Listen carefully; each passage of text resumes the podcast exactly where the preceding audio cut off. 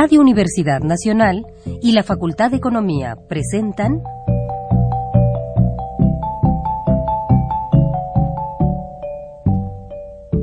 Los bienes terrenales.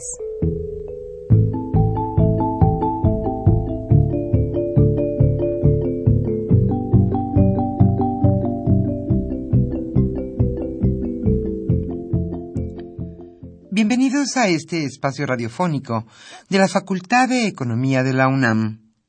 Como cada semana, estamos aquí con ustedes para reflexionar sobre un tema interesante relacionado con la economía, la política, la cultura y las cuestiones sociales. En nuestra mesa de análisis participan destacados especialistas, quienes nos acompañan hoy en este estudio y como siempre, le invitamos a participar en este programa a través de sus llamadas telefónicas. Para nosotros es un gusto saber que usted desde su casa, desde su oficina o en el lugar donde se encuentre, se interesa en el tema que tratamos. Nuestro número 5536 8989. Repito con mucho gusto. 5536 89 89.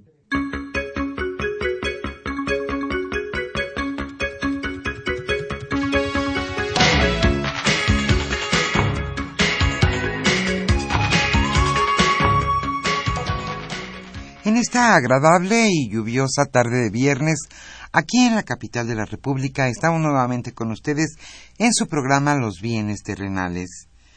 El tema que hoy abordaremos en nuestra mesa de análisis es desempeño económico y bienestar social. Rafael Buendía García charlará en esta ocasión con Agustín Moreno Suárez y con Rodolfo de la O. Hernández, catedráticos de la Facultad de Economía de la UNAM y especialistas en el tema.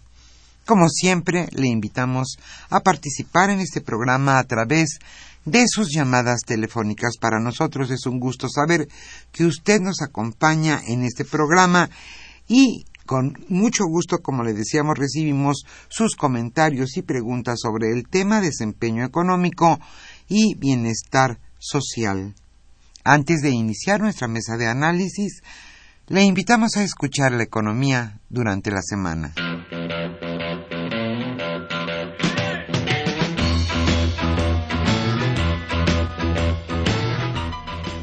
La economía durante la semana.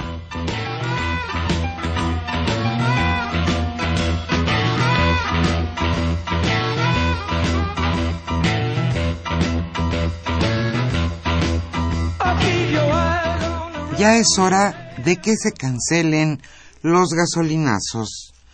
Diputados del PAN demandaron al gobierno federal cancelar los gasolinazos mensuales, pues consideran que ya se cumplió el objetivo de que los precios de los combustibles en el país se homologaran con los de Estados Unidos. Refieren que en México la gasolina premium cuesta 13.34 pesos por litro, mientras que en zonas estadounidenses como la costa del Golfo el precio es de 12.95 pesos por litro, lo que significa 39 centavos menos que la gasolina mexicana. Sobre el precio del diésel, indican que en la costa del Golfo en Estados Unidos es de 12.94 pesos por litro, mientras que en nuestro país es de 13.17, por lo que es aquí 23 centavos más barata que en el país del norte.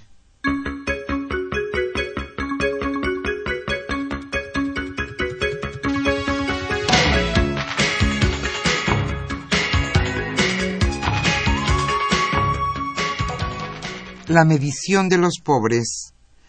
La medición multidimensional de la pobreza que realiza el gobierno federal no ofrece datos sobre la movilidad social de la población de este sector.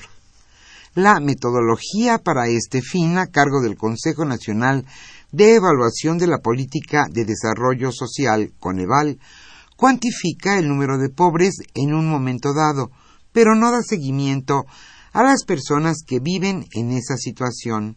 Esto lo señaló Graciela Teruel al periódico Reforma. Ella es una de las consejeras académicas. Estas cifras no nos pueden decir la permanencia de una población de esos estados, cuál es la probabilidad de salir de esa pobreza.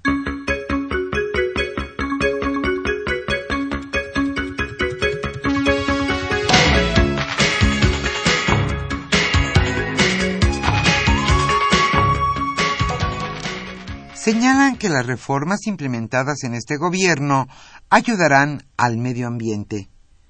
La reforma fiscal garantiza una inversión de 218 mil millones de pesos a infraestructura ambiental en los próximos cuatro años. Esto lo señaló el presidente Enrique Peña Nieto. Ante representantes de 150 países en la Asamblea Fondo para el Medio Ambiente Mundial, expuso las bondades de la nueva legislación en materia hacendaria y energética. El presidente señaló que la reforma hacendaria desalienta el consumo de combustibles contaminantes al cobrar un impuesto a aquellos energéticos que generan dióxido de carbono y contribuyen al calentamiento global o los plaguicidas de alta toxicidad.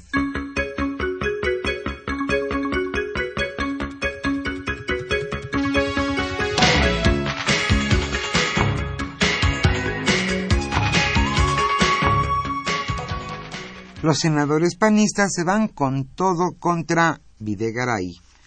Senadores del PAN reprocharon al secretario de Hacienda, Luis Videgaray, que el recorte en las estimaciones de crecimiento económico se haya producido por el impacto negativo de la reforma fiscal aprobada el año pasado.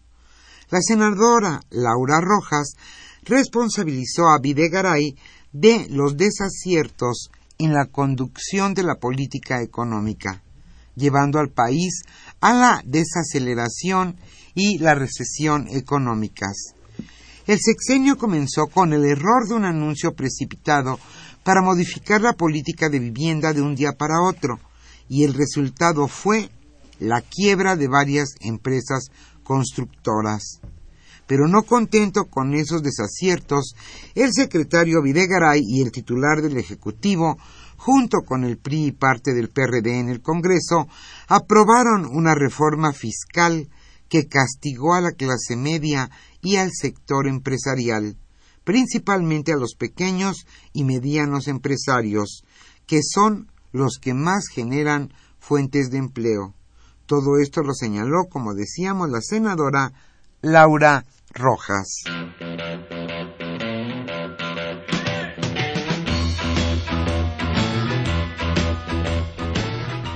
El tema de hoy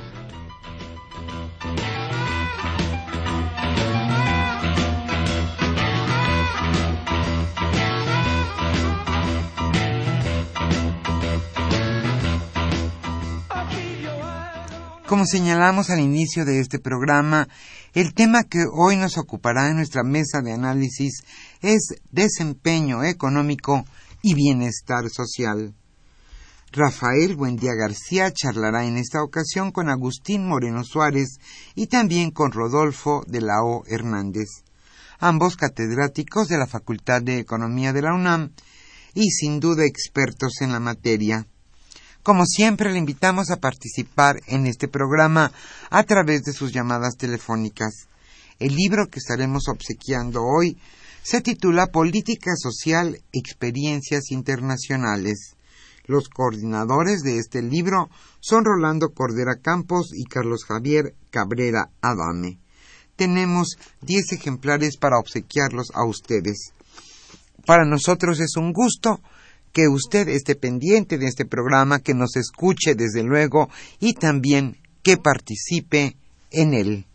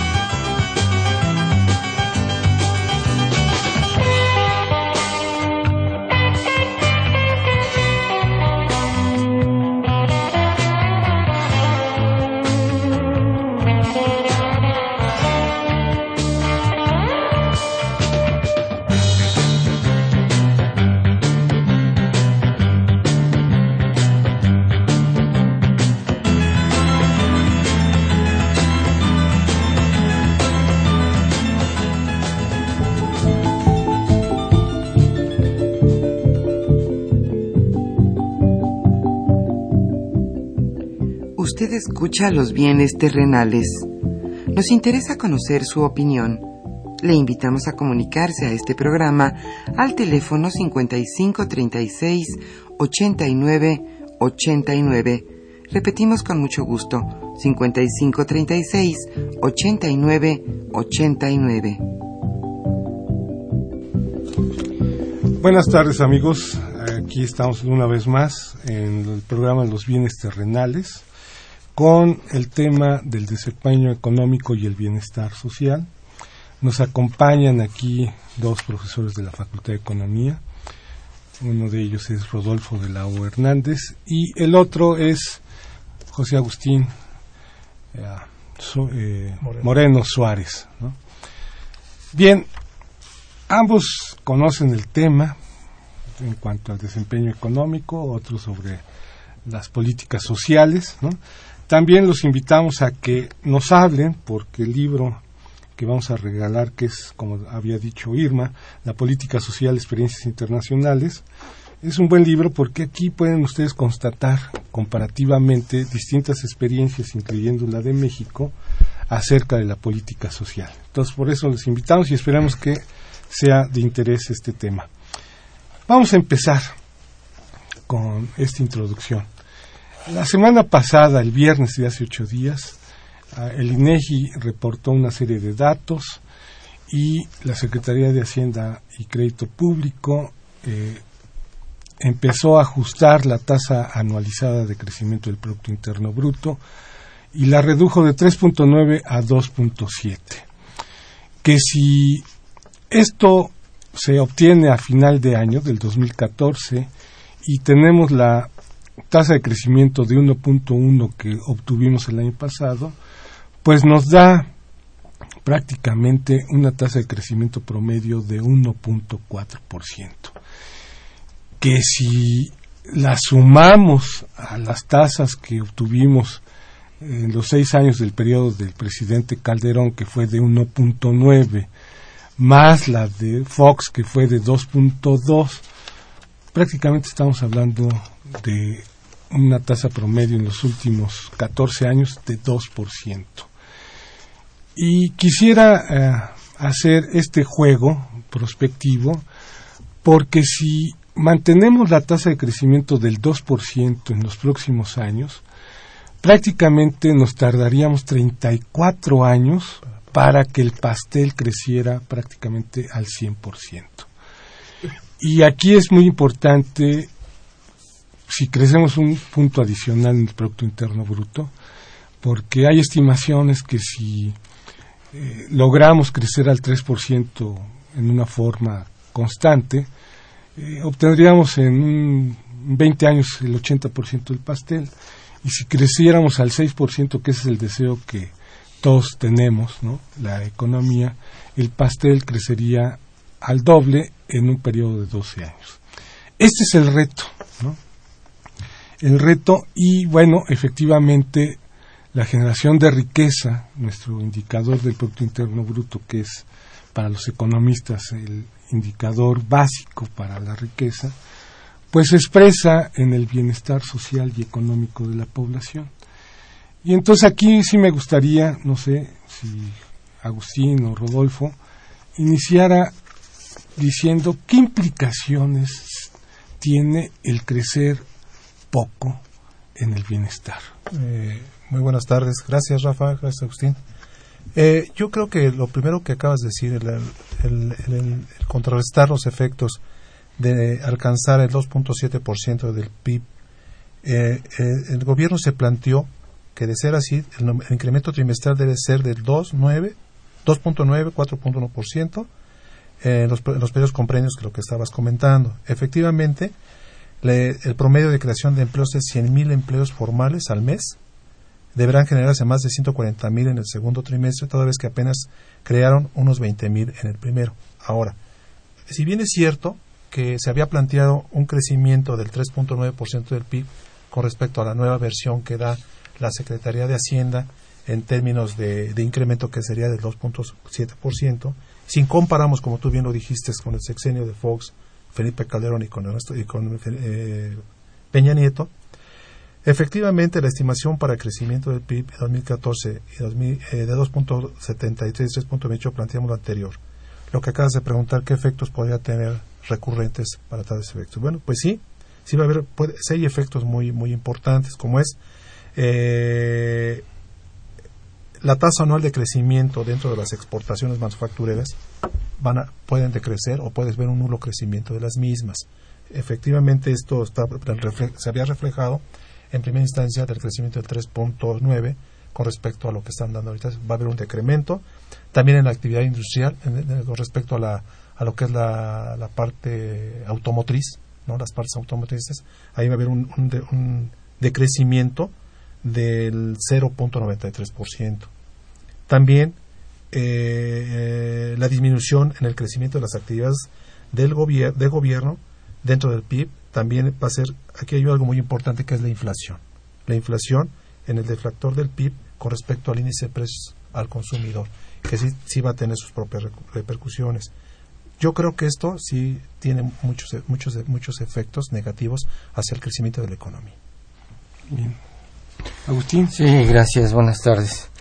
Eh, pues efectivamente el, el, panorama se presenta como hoy el, el clima que está lloviendo y este, gris, lluvioso, gris, lluvioso, brumoso.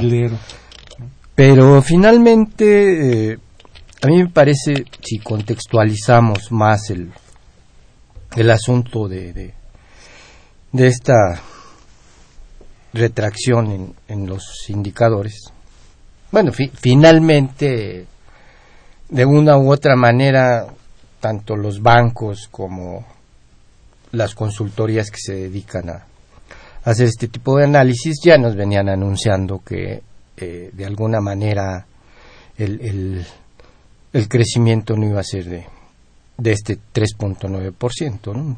Basta ver los, los periódicos que es un, un tema prácticamente diario. ¿no? Aún más, pues si, si la economía de, de Estados Unidos hoy leemos que, que se retrae menos 1%, va, el panorama sigue siendo complicado. Eh, a lo mejor la, la, misma coyuntura a veces nos hace perder de vista quizá algo más amplio, ¿no? Yo quisiera tomar, por ejemplo, eh, uno que venimos de, de la alternancia que nos ha dado e, esta democracia hace año, año y medio que, que otro país, eh, eh, otro país, otro, otro partido estaba en el poder, ¿no? ¿Y el otro país? pues no, nos deja, eh, tenemos este país, ¿no? Que, que, que con los instrumentos y, y, con lo que existe, pues este, hay que verlo.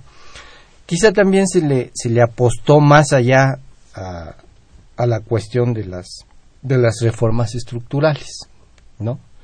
A mí me parece que el discurso también, este, en, el ánimo y todo esto, pues nos hizo ver que quizá podíamos eh, crecer a esa tasa. El, el, creo que ya nos estamos eh, ubicando, asentando, y pues no, no vamos a, a crecer así. Eh, todavía tenemos ahí en, en la discusión de, de, de los diputados y senadores pues, las leyes secundarias, tanto en la reforma energética, que es una de las más importantes, como de la de telecomunicaciones. ¿no? Entonces, a, mí me parece que eh, efectivamente se, se quiso dar más de, lo que, se puede dar. Y además todos sabemos que estas reformas no son en, en, lo inmediato, ¿no? que nos permitan ver eh, si efectivamente se, se va a crecer a, ciertas tasas o no. Eh, hoy todavía seguimos haciendo evaluaciones del Tratado de Libre Comercio, por ejemplo, ¿no? 20 años que, que han pasado y todavía se sigue discutiendo cómo nos, nos ha ido, ¿no? Entonces, en ese sentido, yo, yo creo que eh, la coyuntura sí nos da para eso, pero hay que que contextualizarlo, incluso eh, ya, ya no nos gusta hablar de modelo, ahora quizá hablemos de, del sistema, ¿no? Propiamente, qué es lo que, lo que hay que cambiar, hasta dónde. Y me parece que eh, todavía falta ver si efectivamente con, con, estas leyes secundarias vamos a poder eh, hacer más, ¿no? Entonces podemos, este, en una primera aproximación, concluir que el desempeño económico que logremos eh, va a tener algún efecto importante en el bienestar de la población, de las familias, ¿no? Y dejamos un poco la política económica y todos estos asuntos de las reformas y entremos entonces al bienestar. Eh, tenemos eh, la política social, ¿no? Y, bueno, estuve revisando el programa de, de, la Secretaría de Desarrollo Social en su programa de desarrollo social, ¿no? Y nos comenta ahí en una de sus páginas introductorias que la política social busca que los individuos tengan mejores condiciones físicas y las destrezas para insertarse productivamente en la economía. ¿no? Y también reconoce que eh, el crecimiento en los últimos 20 años ha sido insuficiente y da un dato ahí que la población, que es el 10% más rica, tiene 19 veces más que el 10% más pobre. Aunque hay otras estimaciones que lo ascienden a 29 veces más y otras muy oscuras quizá, por el panorama, no tanto por la metodología, lo ponen hasta 39 veces la separación entre los ricos y los pobres. Aquí, ¿cómo está el asunto de la política social en el actual gobierno, Agustín? Sí, sí sin duda, eh, pues los datos no son nada halagadores. Hay que recordar que entre 2010 y, y 2012 se incrementa el, el número de pobres pasa de 49 millones a 53 millones, algo así, ¿no? Entonces, como comentaba, pues es, es algo que, que, agarramos, que, que, tenemos un rezago, y que sin duda hay, eh, pues considero yo que ciertos, como este programa de desarrollo social, el programa nacional contra el hambre, que pueden tener las, las críticas que se quieran, pero ¿qué haríamos si no los tuviéramos? ¿no? Esa es la, pero, a ver. la, otra parte de, del asunto. Eh, digamos, en, en términos de política social, pues hemos experimentado mucho también en, en nuestro país. ¿no? Si, si hacemos eh, memoria, pues podemos hablar desde el Pider, Coplamar, Sam, etcétera, que eran intentos quizá de, ir delineando propiamente una política social como, la que actualmente se tiene. Ahora, mucho tiene que ver con, la operación de la misma, obviamente, ¿no? Yo, siento que la, problemática es tan amplia que a veces queremos achacar todo a, la política social y dejamos de, de ver la, la política económica que se... O sea, podríamos decir que la política social tiene sus límites ante la política claro, económica. Claro, aunque la, la... O cuando hablamos de política social, exclusivamente queremos ver a la, a la Secretaría de Desarrollo Social como la responsable de, de todo lo que suceda. ¿no? Si, si, bien es quien coordina, ahora con, con esta nueva política social y, y en particular con este programa Nacional contra el Hambre, que lo conocemos como la, la Cruzada, es, es un programa de corte transversal donde necesariamente tienen que intervenir todas las secretarías. ¿no? La Sede Sol eh, es responsable a cierta parte de lo que ocurre, por ejemplo, en el ámbito educativo. Pero bueno, tenemos a la Secretaría de Educación Pública, que necesariamente tiene que ser la responsable de los problemas educativos que hay en este país. Fíjate, Rodolfo, a mí me llama mucho la atención, por ejemplo, en el, los textos del programa México sin hambre y en el del programa institucional de la Secretaría de Desarrollo Social, que da este, este dato, que es del Coneval, En 2000 existían 23.7 millones de mexicanos en pobreza alimentaria. Así es. Y en 2012, 23.1, ¿no?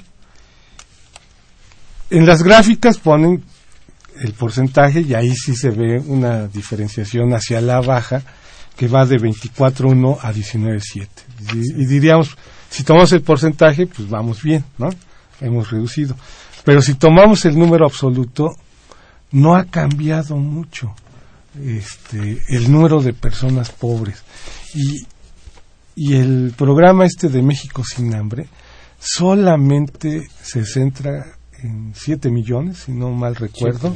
Es decir, estamos hablando casi en menos de una cuarta parte de la población que está supuestamente en pobreza alimentaria. Desde tu perspectiva, Rodolfo, ¿por qué este, no hemos bajado la pobreza? Y si vemos los presupuestos que se han gastado, es mucho dinero.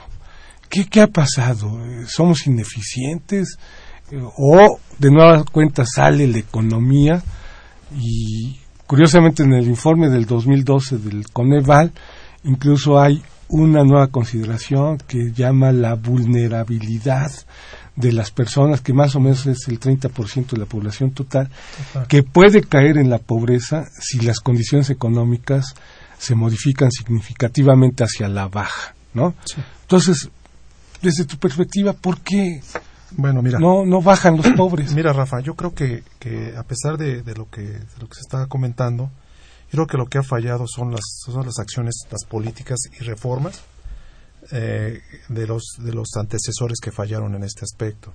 Si bien es cierto, la, parte de la Cruzada Nacional contra el Hambre te, dice claramente o te especifica que los aspectos fundamentales es la alimentación, la salud, la educación, el empleo, un salario digno y seguridad.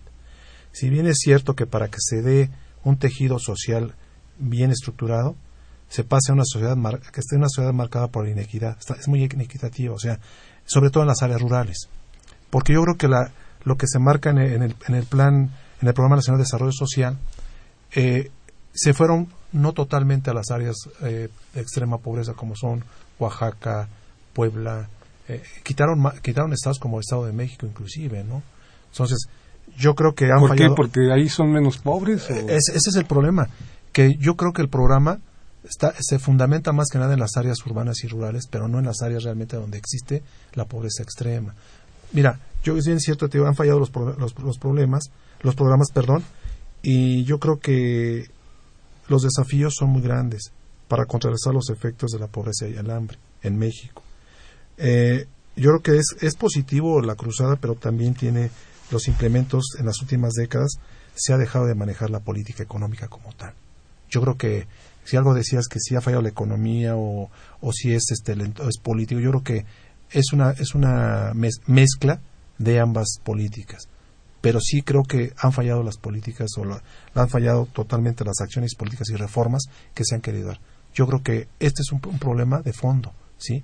Y no nomás lo va a atacar el, el programa nacional, tú lo acabas el Coneval nos acaba de decir que hay como 7 millones o de 13 millones, o sea, hay, hay cifras que no concuerdan en la realidad. ¿Por qué? Porque no lo hacen en el escritor o lo hacen en una investigación o más o menos para salir de paso. Decía Agustín hace un momento, la participación es toda la secretaría, sí, sí es bien cierto. ¿Por qué? Porque es educación, salud, infraestructura, telecomunicaciones. Y mientras no se echan a andar las reformas, bueno, pues también te- van a tener problemas ahí. Por ahora, con el decrecimiento del Producto Interno Bruto de, del 2.7, del 3 al 2.7, también se van a mermar. ¿Hay dinero? Sí lo hay. Y eso, eso es muy claro. La aplicación es la, lo que nos está Bueno, antes de irnos a un corte, ah, te quisiera poner esta pregunta, Agustín. Tú mencionaste acerca la- de la transversalidad de los programas sociales. ¿no? Ah, sí.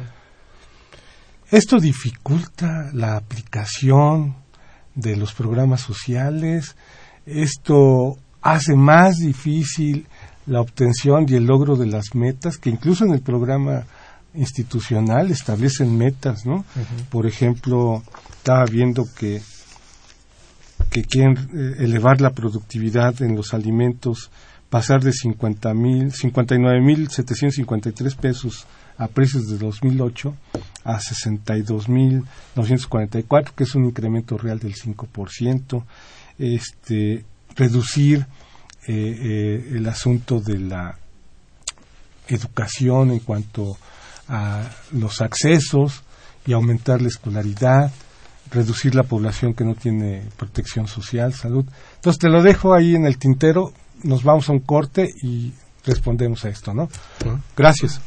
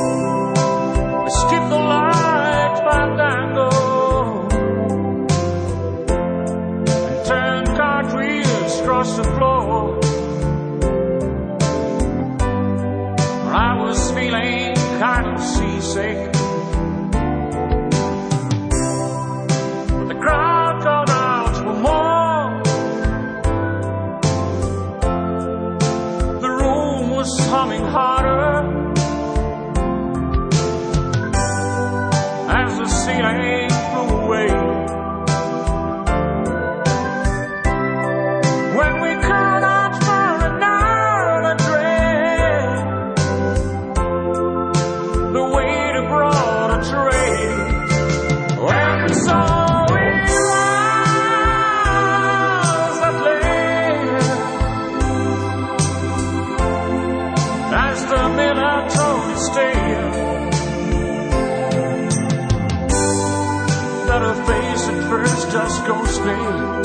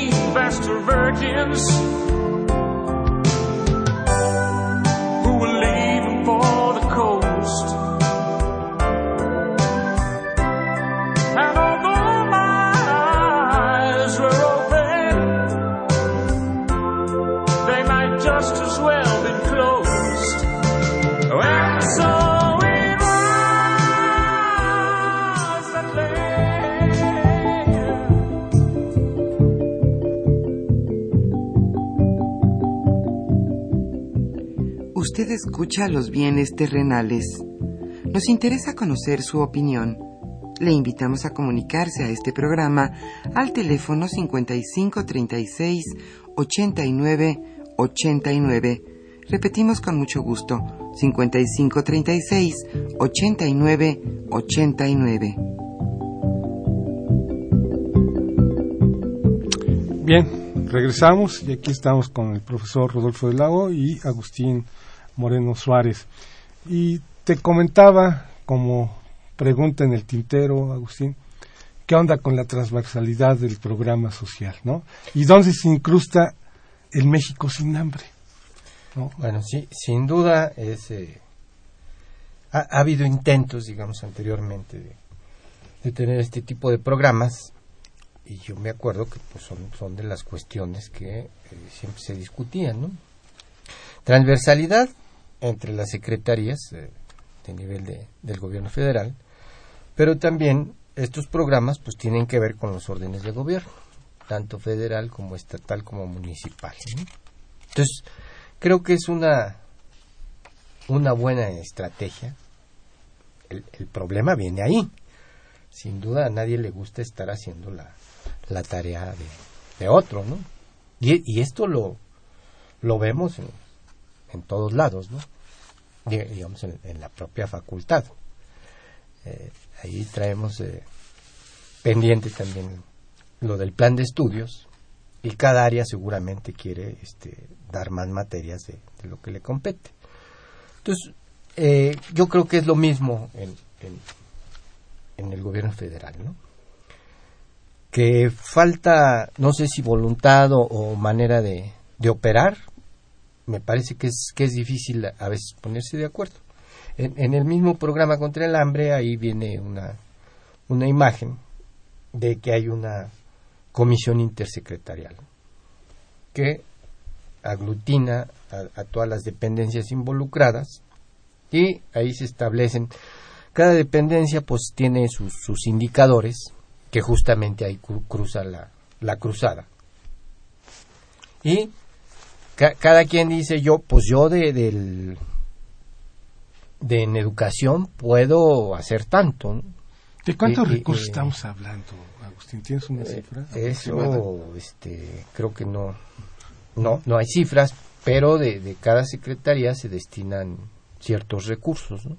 ¿Mm? Para, este fin. Para este fin de, de, la cruzada, que por cierto, pues el, el, el próximo mes va a haber un evento sobre, sobre la cruzada. Seguramente ahí vamos a, a conocer más, más de cerca los avances, que se está haciendo incluso a nivel de los estados, porque eh, quizá, quizá vemos el, el, grueso, pero cuando uno empieza a analizar, como, como dice Ross, ya, no se, Jaime Ross, ya, ya no se requieren reformas macro, requerimos reformas micro, ¿no?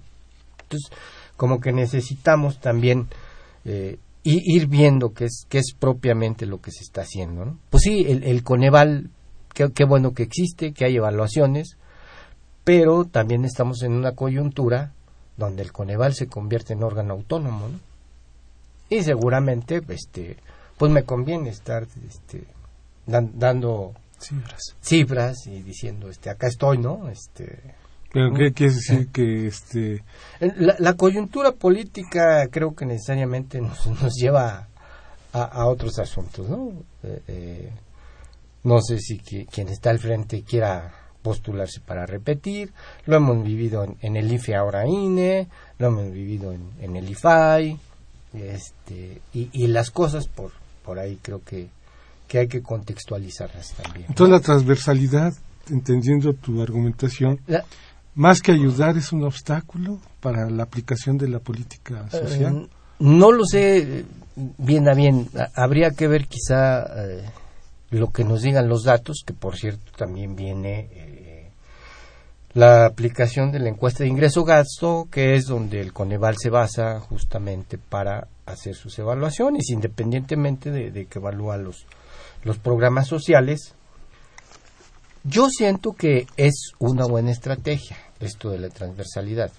No podemos eh, echarle la culpa necesariamente, este, vamos, vamos ni, ni Hacienda, ¿no? A lo, mejor estuvo retardando y diciendo voy, voy a esperar a ver cómo se mueven las cosas, pero aquí yo no creo que hay un solo culpable. Finalmente, todos tenemos que, que poner de nuestra parte, ya, sean en los programas sociales, en el caso de la política económica, los empresarios, eh, creo que todo el mundo, ¿no? Eh, eh, y otra, si, si uno lee ya con más detalle los, los programas, pues bueno, puede encontrar que tienen cierta novedad respecto a lo anterior, ¿no? Uno, uno, esto de la transversalidad, antes eh, había que esperar a que la gente llegara a, pedir el apoyo. Ahora de lo que se trata, pues es abrir el abanico y decir, existen todos estos programas, etcétera. Incluso en la Cámara de Diputados hay por ahí este un, anuncio que dice entra a este sitio y puedes ver cuál es tu necesidad, ¿no? Entonces la, la, la participación social creo que por ahí sí eh, que, es otra de, las estrategias de los programas creo que hay que trabajar mucho más, ¿no? Eh, si me permites, Rafa, eh, yo quisiera irme un poquito más de lo que tú, tu pregunta hacia Agustín acerca de que cuánto dinero puede verse. Yo te podía comentar que la cuestión no es la falta de presupuesto para la atención de la pobreza.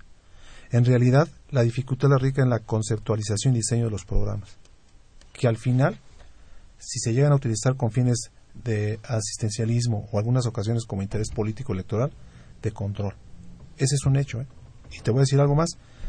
Aquí otro de los, de los problemas es, por citar algunos, es la desaparición o la erradicación de CONASU dentro de los programas de, que estaba comentando Agustín, porque el problema es la corrupción. Ahora, hablando de, de transversalidad de lo que hablaban, yo creo que lo que decía Agustín es que tanto Sede Sol como Salud, CEP, Economía, SEDATU, Zagarpa y Hacienda tienen que hacer tu trabajo de acuerdo a lo que marca el, programa. Si no se ponen de acuerdo y no hacen una buena, una buena aplicación del programa de desarrollo, la Cruzada del Hambre tiene oportunidades y desafíos muy, muy fuertes. ¿eh? Y creo que es válido, es, es, válido decir que en una primera instancia que, se tiene que hacer es precisamente el trabajar en la economía porque hay, hay muy poca productividad en estos, en estos casos. Y fíjate, en una de las cuestiones que habla Agustín, la intención es alinear todos los programas, tanto federales, estatales y municipales, mediante esta cruzada, y no es suficiente todavía. ¿Por qué? Porque eh, algunos de los programas están bajo el criterio denominado como oportunidades. Ese es un hecho, ¿no? Y ese programa es, o sea, favorece precisamente a investigar más de fondo, ya no tanto el Coneval, no tanto, de verdad, ¿eh? yo creo que eh, se, se, está haciendo un buen intento en estos programas, pero insisto, la cruzada contra el hambre formalmente debe tener oportunidades y sabes que, si me permites, más adelante diremos cuáles son esos esos retos, ¿no? Ok. Por ejemplo, eh, en, el, en los documentos del programa México sin hambre y, el institucional de la Secretaría de Desarrollo Social, las podemos encontrar en la Secretaría, en, la, página electrónica para nuestros radioescuchas. Bueno, ahí yo este, veía que en un apartado que se llama Instrumentación de la Política Social, establece cinco grandes agregados. Uno de ellos es el Sistema Nacional del Programa de Combate a la Pobreza, otro es el Padrón Único de Beneficiarios, el otro, lo que mencionabas, Agustín, coordinación de los gobiernos, de los tres niveles, ¿no? el municipal, estatal y el federal. El protocolo de certificación de criterios de atención. Aquí es, para ser pobre hay que estar certificado, pregunto yo, ¿no? Y, este, y la otra es la matriz de inversión, ¿no? ¿Quién invierte? o de dónde sacan los dineros. Parece ser que, que no había padrón o, o, por qué esto así, sí existe, Agustín. Sí existe, pero evidentemente pues este hay que se, se está revisando pues incluso lo, lo que decía Rodolfo hay, hay los programas de alguna manera están alineados ¿no? si uno entra al Coneval por ejemplo eh, el Coneval tiene una matriz donde eh, está esa alineación de, programas. ¿Qué, programas se destinan a la alimentación específicamente y, qué dependencia lo, lo, maneja? En este caso, pues de Sol y, y Zagarpa, obviamente, ¿no? En el caso de educación, CEP, y por ahí aparece el CONACYT, etcétera. O sea, esa alineación está y quizá otra de las novedades de, y, digo política social, ya no de, del programa específico contra el hambre, tiene que ver con, con, los cambios constitucionales también. ¿no? El, el, de lo que se trata ahora, pues es que la, alimentación, por ejemplo, pues es un derecho social. De, lo que se trata con estos programas finalmente ahora es de eh, garantizarle a la población que pueda contar con la alimentación digamos que el, que el programa contra el hambre pues es una parte de toda esta política social. No quiere decir que solamente se, se estén atendiendo esos 7 millones de pobres, sino que necesariamente hubo que hacer cuentas y ver quiénes realmente están en, en pobreza extrema y con carencia alimentaria, que de, de las evaluaciones del Coneval justamente se, se deriva esto. Ahora, a lo mejor las cifras no cuadran, pero los cálculos que tiene Coneval prácticamente son con población de 2010. Ujú. hay, hay que hacer ahí una serie de, de cálculos para tratar de tener esos 7 millones. Por eso luego dice uno, ¿cómo es que aquí me, me sale esta cantidad si, si son más, no? ¿Y se están atendiendo los 7 millones, Agustín? ¿O- Sí, yo, yo creo que sí. Lo, lo que decía Rodolfo, que no llega al Estado de México, no, la, la cruzada llega a, a todos los estados. ¿no? Donde En- están en distribuidos DF, esos 7 claro, millones, claro. nada más. Eh, hay, son los, los municipios de la cruzada. ¿no? Eh, Por ejemplo, en, en el DF se atiende a, a delegaciones incluso como Coyoacán, Iztapalapa, etcétera. ¿no? Ah, ¿de veras? ¿sí? Que, que ahí luego, eh, justamente lo de la transversalidad, pues el delegado dice, este, yo manejo la lana, ¿no? Entonces, pues, pues no, El- esa lana está destinada para ese fin. Y ese fin tiene que ver con, pues, te- tenemos que ir, lo que anteriormente se decía, ge- generando ese piso social básico. Si la gente no come, difícilmente eh, va, va a poder desarrollar alguna actividad eh, como trabajar, como estudiar, etcétera. Pero no es solamente la alimentación, yo, yo decía, eh, no, no basta con comer. Si, si la gente tiene piso de tierra, pues aunque coma, va a ser más vulnerable a enfermarse, por ejemplo, del estómago. Entonces, hay que acercarles otro tipo de, eh, de requerimientos, como pueden ser los, los pisos firmes, el agua potable. Hay, hay una infinidad de, de cosas que, que la gente tiene que eh, tener al, al alcance. ¿no? Rodolfo, Sí. yo me acuerdo cuando era estudiante de economía que decían que no hay mejor política social que la política de empleo. ¿no? Así es, correcto. Y en los programas que de institucionales, por ejemplo, el de la Sede Sol, no está explícitamente el empleo. ¿no? Está ahí metido la Secretaría del Trabajo en una serie de programas productivos, ¿no? como Sí, si para sí, desarrollar el empleo sobre la base de proyectos comunitarios, locales, etcétera, etcétera. Pero, ¿por qué no hemos concebido al empleo como una política social? Mira, yo creo, Rafa, que dentro de lo que cada dependencia debe garantizar es eso, o sea, garantizar la parte de, de, de luchar a nivel nacional contra el hambre, como decía Agustín. De esos 7 millones, pues digo, son, para mí la cifra es muy baja, para los eh, 112 millones, 112 mil millones de habitantes que hay. No, 12, Sí, 112 perdón. nada más millones. ¿no? 112 millones Ajá. que hay dentro de simplemente nada más. Quitando, restando los 7 millones, bueno, yo, yo lo que quiero llegar a esto es que por el desarrollo social, la Secretaría de Desarrollo Social debe de, debe de coordinar eficaz y eficientemente toda la parte del, dis- del diseño integral, lo que está haciendo en, su en el famoso Programa Nacional de Desarrollo, para llegar a lo que es el trabajo. ¿eh? Comunicaciones deberá elaborar proyectos de infraestructura evocadas no únicamente a las grandes obras, debe crearse tejido de comunicación municipal regional en las zonas de más marginadas, lo que decíamos, a que lleguen, no nomás es a la orilla, a que lleguen directamente. Eh, lo que se refiere a instituciones encargadas de seguridad pública, la blindar esas zonas para expulsar el crimen organizado que en algunos estados se está viendo. Educación pública, lo que hablamos de la educación, es infraestructura, educación suficiente y de calidad.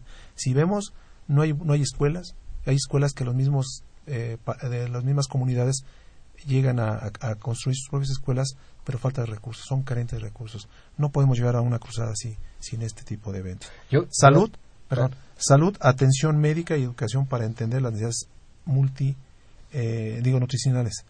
Economía, aquí sí es economía, trabajo y previsión social, banca de desarrollo y hacienda, programas integrales para la creación y sostenibilidad de empresas, lo que decía Rafa, generar empleos.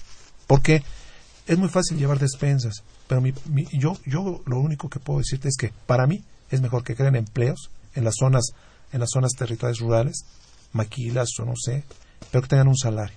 Porque una despensa mensual que les llega, eso no satisface ni mata el hambre. Yo creo que la gente ¿De cuánto necesita, estamos hablando? la, la- gente necesita trabajar. El subsidio de México con la, es sin hambre. De 300 pesos, ¿cuánto es? No, para bueno Para ahí- estas ahí personas. la, la- la tarjeta que les dan 300 pesos 300 pesos. 300 pesos. nada infracción más. Creo que te da más el seguro, la tarjeta del seguro de, popular que lo que te está dando el atacar esto. pero, pero la gente puede ser beneficiaria de, oportunidades, por ejemplo, acude al, al médico. Eh, no es solamente la, la pura tarjeta, yo decía, ¿no? Y por eso decía que hay que contextualizarlo y no ver solo el, este programa contra el hambre. E, eso está, eh, se está atendiendo a la gente que de veras este, no tiene, no tiene absolutamente nada.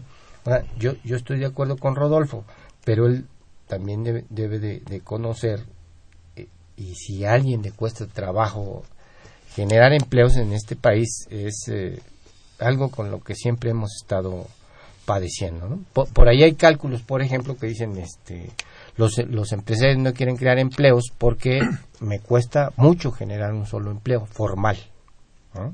Es eh, mucha lana a lo que se tiene que, que enfrentar. Y lo que yo decía, pues sí, pero en estricto sentido, la Secretaría de Desarrollo Social genera, digamos, las bases y sí tiene programas que tienen que ver con el ámbito productivo. Pero entonces luego está INAES ahora, que ahora creo que está más orientada hacia el apoyo a los jóvenes. Pero anteriormente lo que sí apoyaba era muchos proyectos productivos. ¿no? Sí, mira, yo no es, perdón que te interrumpa, no, apoya para... Sí, para irnos al corte. es yo creo que uno de los, de los aspectos básicos que decía Rafa del empleo es precisamente impulsar la demanda, evitar la precarización del empleo y que la reforma laboral genere condiciones más restrictivas para los trabajadores y empleados. O sea, debe de haberlo. O sea, yo, yo siempre he sido uno, soy consciente y estoy casado con esa idea. Debe haber generación de empleos, como sea. Muy bien. Vamos a un corte para darle lugar a nuestros radioescuchas con sus preguntas, comentarios y regresamos en un momento. Ooh.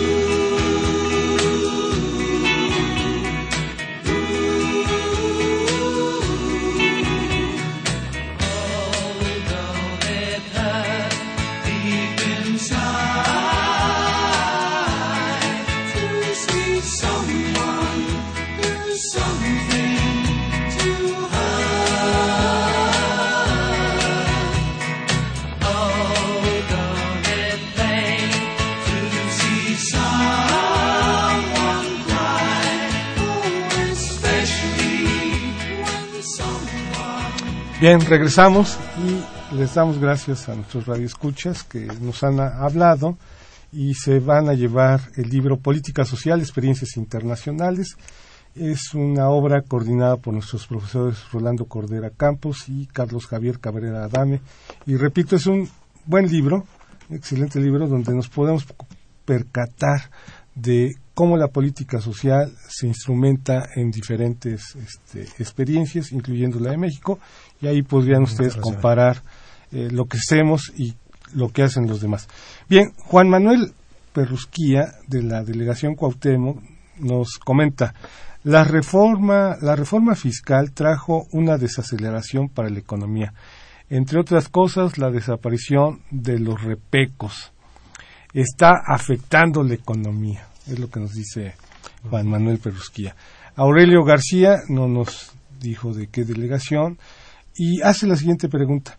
¿Cómo se pueden denunciar a través de qué instituciones es posible denunciar al gobierno y aplicarle sanciones? Yo supongo que eh, en otra perspectiva de la rendición de cuentas, ¿no? Por ejemplo, a, la, a, a Videgaray, si no llegamos a la tasa de crecimiento, parece que, que, están enojadas las personas por eso, o a la señora Robles, si no reduce la pobreza, es la pregunta de, de nuestro amigo Aurelio. ¿Dónde podría quejarse José Agustín? Pues yo creo que en la Suprema Corte, ¿no? que están, este... bueno, Rodolfo Salgado. Puede, ser que sí, ¿eh? ¿eh?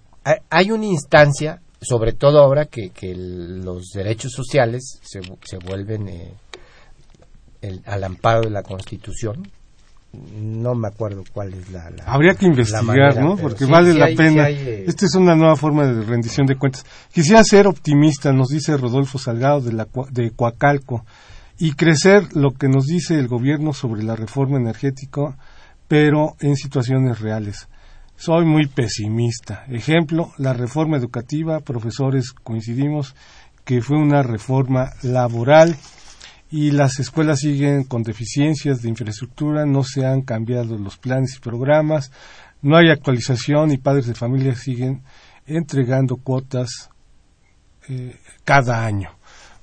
Eh, Miguel Martínez de Iztacalco nos dice, felicita el programa, gracias, muy buena, eh, muy bueno y ayuda mucho, eso esperamos, que todos los programas de los bienes terrenales ayuden a comprender nuestras circunstancias.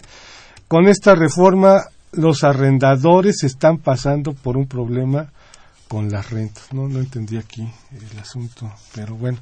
Jesús Juárez Flores de la Universidad de Carranza. Me es difícil creer que la política sendaria de este país está dirigida por el señor Videgaray. Hace tiempo podemos la presencia hace tiempo padecemos, perdón, la presencia de Carstens y los resultados económicos han sido fatales. Eh, Berta Hernández Lugo de Naucalpan nos dice que está descontenta, descontento con el señor Videgaray. El problema con las facturas electrónicas es fatal. Las empresas sí se pueden cumplir, pero los pequeños empresarios o, o las personas físicas no pueden. La factura electrónica es fatal. Bueno. Y una pregunta de Isabel Miranda de Iztacalco. ¿La prostitución y el contrabando se contabilizan en el PIB? A ver, economistas. Pues no. ¿No? No, ¿Por qué? Bueno, no, no hay ninguna... Se, se contabilizan en otro lado, evidentemente, ¿no? pero, pero en el PIB propiamente, pues... Ni en las estimaciones de la economía fo- informal. claro, Ahí sí están. Ahí sí, sí O está tampoco. esa- No, ahí sí están. ¿eh? Sí, Sí, la claro. prostitución. Los datos sí están ahí.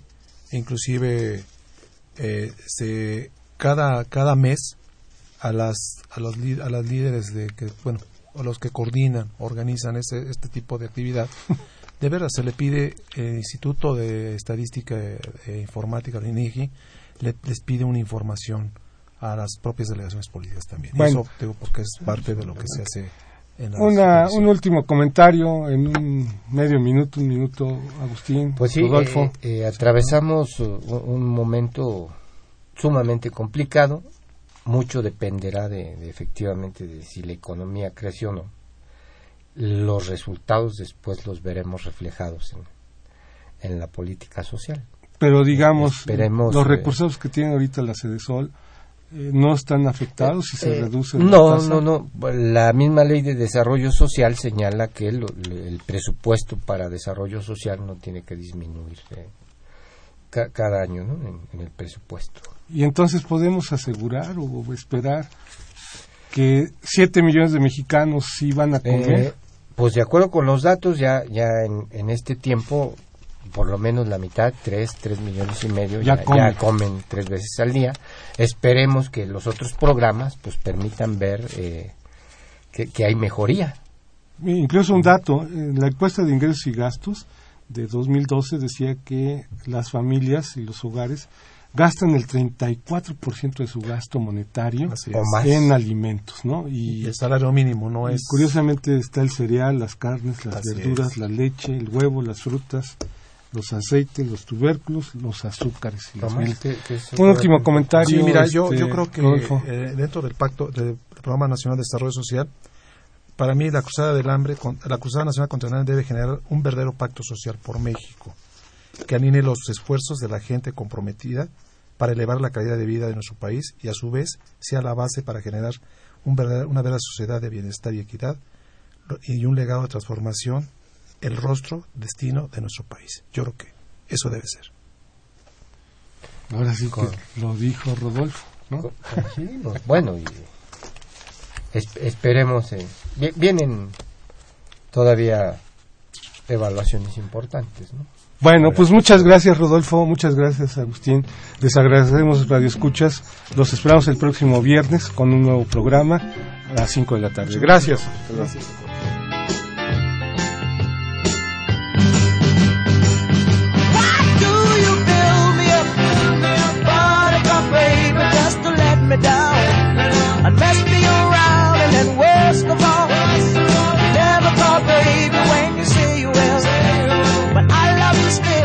Agradecemos su atención y participación en este programa a través de sus llamadas telefónicas y la invitamos la próxima semana a la misma hora en otro programa más de los bienes terrenales.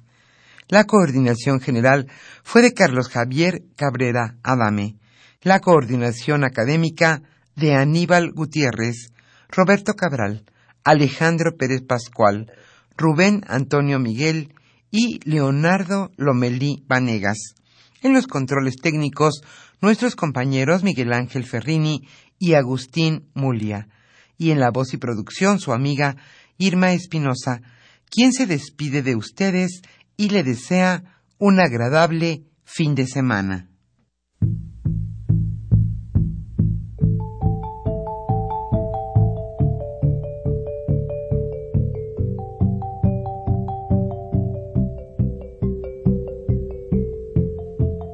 Radio Universidad Nacional y la Facultad de Economía presentaron Los bienes terrenales.